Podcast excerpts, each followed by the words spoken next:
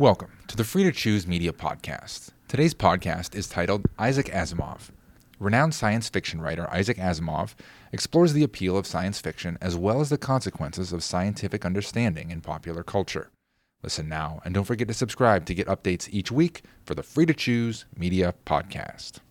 At the risk of seeming self serving, uh, science itself is a difficult task. Uh, experiments don't always work. Uh, experiments sometimes go awry.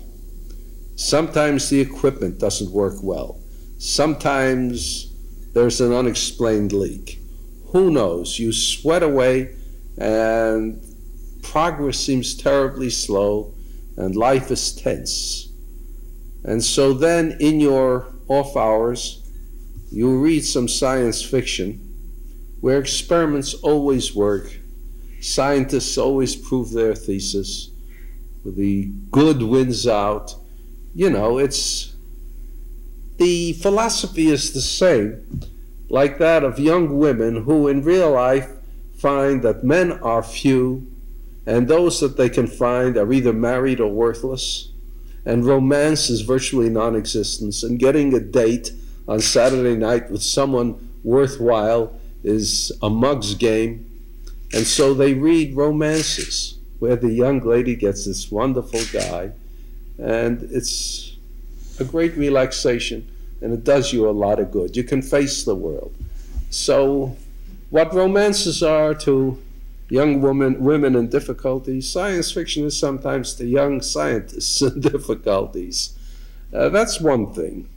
Another thing is that uh, Science fiction can sometimes be inspirational. That is, it may not tell you exactly how to solve your problems, but it may initiate a line of thought that can help. Uh, I remember once I wrote an essay for a science fiction magazine. It wasn't actually a science fiction story, but I could have easily used it in a story, in which I tried to figure out uh, how hot a temperature could be in the universe as it is today and came out with some sort of figure. Of course, not being a theoretical physicist, I was laughably oversimple. But someone at the uh, someone at the Institute for Advanced Studies in Princeton happened to read the article, and he decided to try to work it out for himself. He tried to work out the temperature at the center of a star about to go supernova, and he decided that under those circumstances there'd be a grand production of neutrinos, which would leave the center almost at once, since it interacts hardly at all with normal matter. And that would subtract energy from the center, leading to this tremendous collapse. And he published a paper, and he sent me a copy, and I reported it in one of my essays. His name is Hong-Yee Chiu. He also was the first to use the word quasar in place of quasi-stellar object. And uh, that was in the 1960s. 20 years later, when we finally observed a supernova uh, quite close to us in the Greater Magellanic Cloud and observed it from the very start, we detected that flood of neutrinos. So that I've always thought that unwittingly I had given rise to a line of thought which predicted this. Of course, it's a source of great grief to me that nobody in describing this supernova ever mentions Hong-Yee Chiu's paper that I know of. And uh, I feel bad about that. But nevertheless, the fact remains that uh, even when science fiction isn't predictive, the science fictional mind can nevertheless be useful to real scientists. Fred Hoyle's The Black Cloud when uh, his famous physicist predicts the arrival of a cloud which is which is not known a how far away it is b its velocity or its size and he does some neat physics and some uh, and some integral calculus to determine what that is. Uh, of course fred hoyle isn't fair. He's a real honest to god astronomer. But uh, but uh, you're perfectly you're perfectly right. Uh, the best science fiction from the scientific standpoint is actually pretty close to authentic science every once in a while. And uh, we have certain objects we use in dealing with dangerous radioactive materials.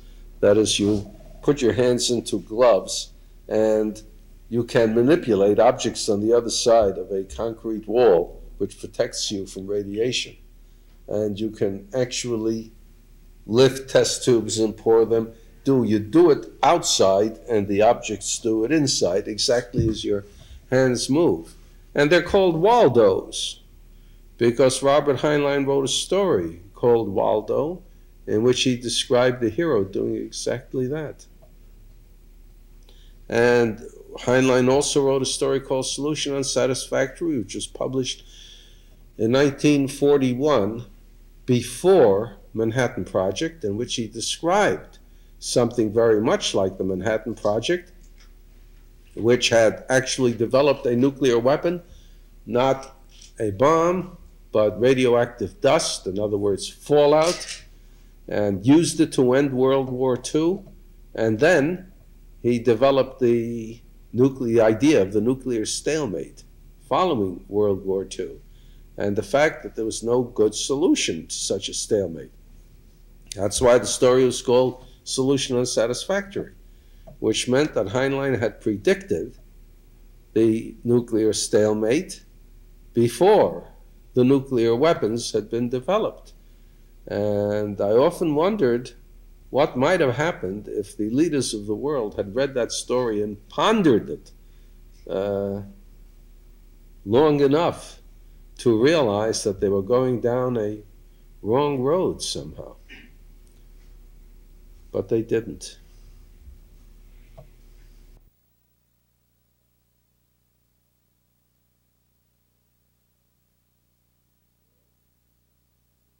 Well,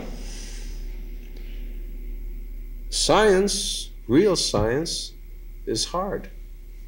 It asks a lot of concentration on the part of the student. Uh, it can't be read while you're half asleep. Uh, you can't read it properly while you're got your legs propped up in a hassock and you're leaning back. And you, you have to work at it. Now, I'm afraid that the average person follows the line of least resistance. It's easier to read science fiction than to read straight science. It's easier to read science popularizations than professional science complete with mathematics. It's still easier to read romances. And it's still easier to watch television. And if you listed the tendency, the number of people who would do this, the number of people who do that, you'll find that the increase is always in the direction of the lesser demand it makes upon the person. Well, in a way, this isn't fatal. We don't all have to be scientists. Science, science can be a minority activity. If one person out of a hundred understands science really well, the human species can still progress. The figure might even be less than one out of a hundred. However, in one respect, it is dangerous. If we live in a democracy, as we do, we have to depend on people's votes.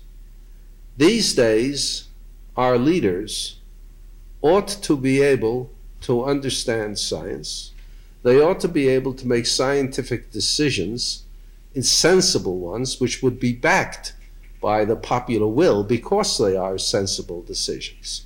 As a matter of fact, I would say the large majority of our leaders know very little about science, are very little interested in science. The general population knows even less, perhaps, that they don't bother to put pressure in a sensible direction. They let things drift, with the result that catastrophe may result. with the result with the result there may be catastrophe.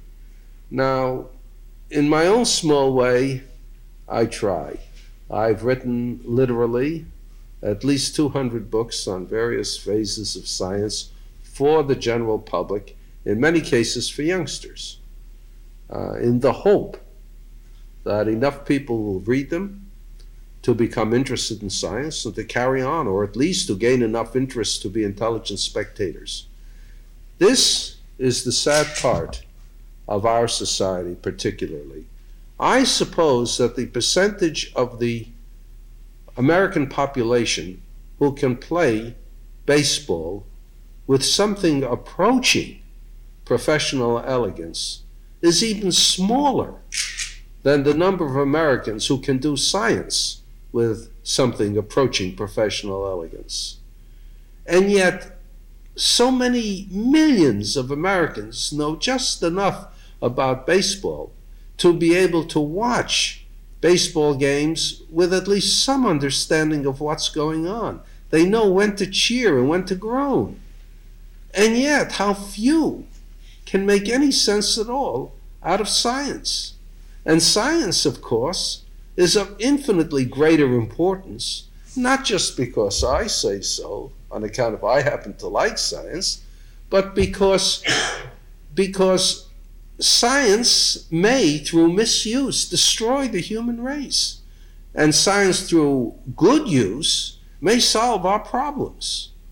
Now, baseball or any other sport, while important for, for amusement and for excitement, and I don't belittle that, nevertheless, whether one team wins or another team wins, or whether the games are played at all, is neither going to save nor destroy society. But science can.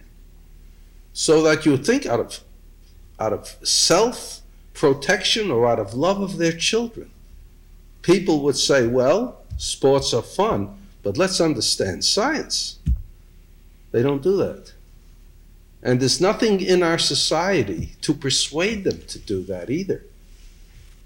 So that uh, I can't help but feel sometimes that I'm pursuing a useless aim and that I'm doing it only because my own conscience tells me that the only way I can possibly sleep at night is to feel I'm doing what I can.